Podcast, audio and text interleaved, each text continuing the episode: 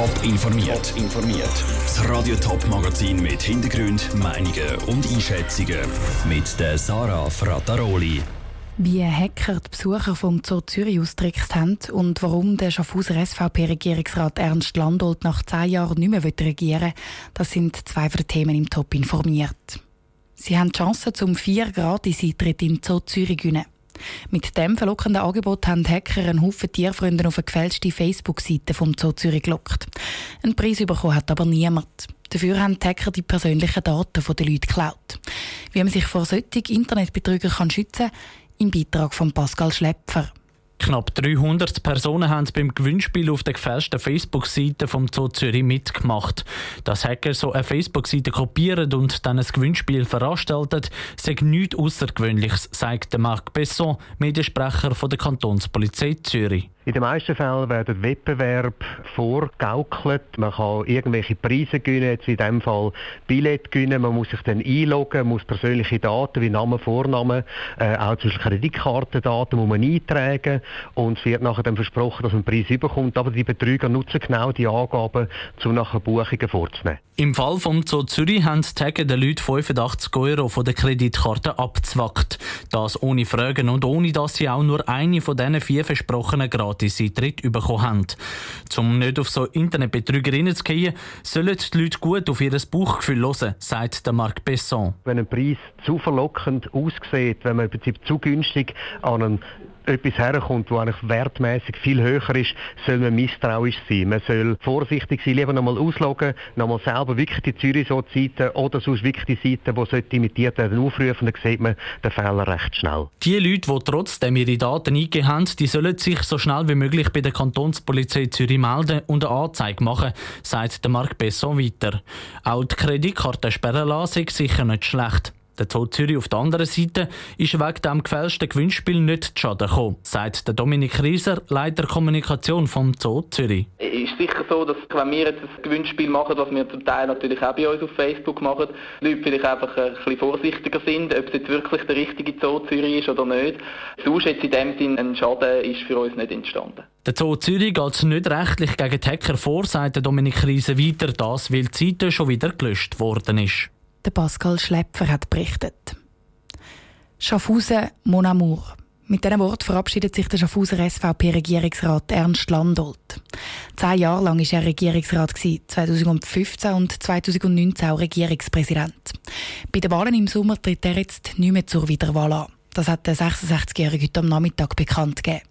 Die Vivian Sasso hat vom Ernst Landolt wissen, wieso er zurücktritt.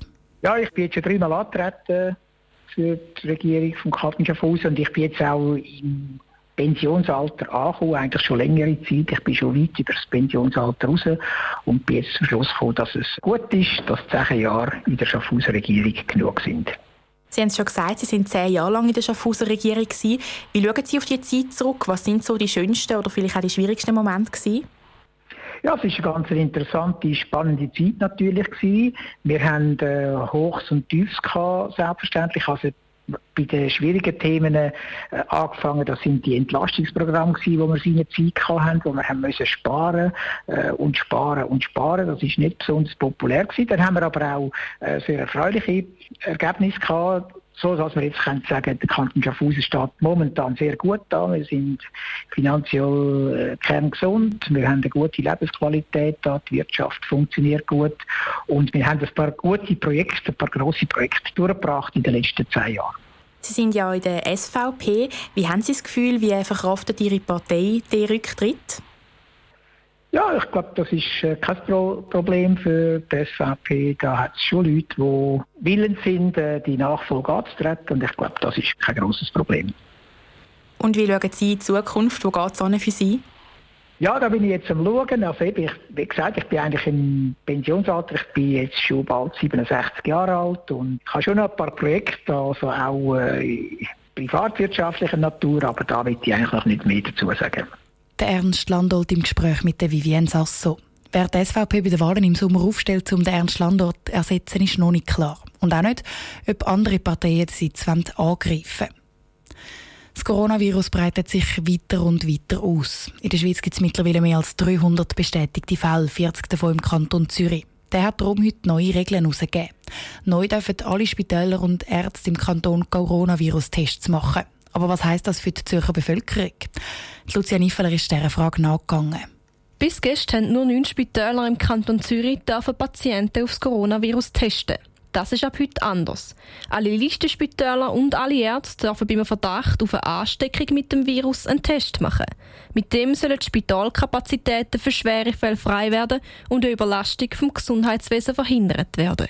Genau darum ist es jetzt aber auch wichtig, dass nicht alle zum Arzt rennen, sagt die Zürcher Gesundheitsdirektorin Nathalie Rickli sondern nur, wenn man sich krank fühlt, wenn man Husten und oder Fieber hat. Wenn man über 65 ist, wenn man schwer krank ist oder wenn man im Gesundheitswesen schafft, Personal vom Altersheim zum Beispiel und sonst nicht.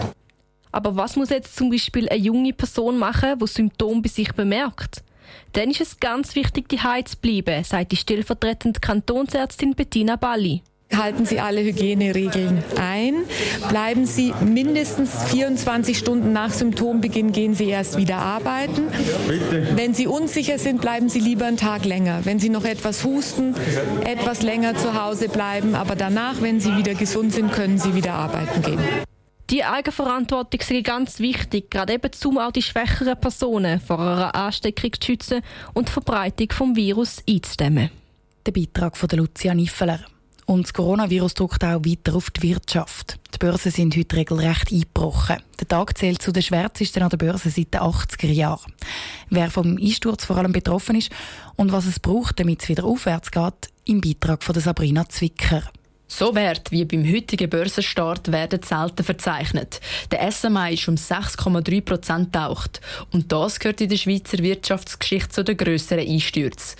Gründe für das hohe Ausmaß sind dem Wirtschaftsexperte Reto Völmi völlig klar. Über das Wochenende haben die neuesten Zahlen von der Ansteckung und vor allem von den Todesfällen vom Coronavirus noch viel mehr Sorgen ausgelöst auf den Weltmärkten. Das verbunden mit der Rezessionsängst und dem Konflikt um den Ölpreis hat so viel Unsicherheit in Märkte hineingegeben, dass die Anleger aus den riskanten Anlagen wie Aktien geflohen sind. Die Investoren kommen Angst über, dass ihr Geld bei den Firmen wegen dem Virus gefährdet ist.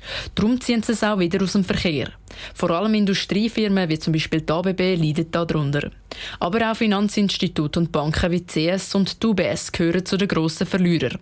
Laut dem Reto Völmi kann sie das viel Geld kosten. Je nach Firma gehen da locker mehrere Milliarden weg.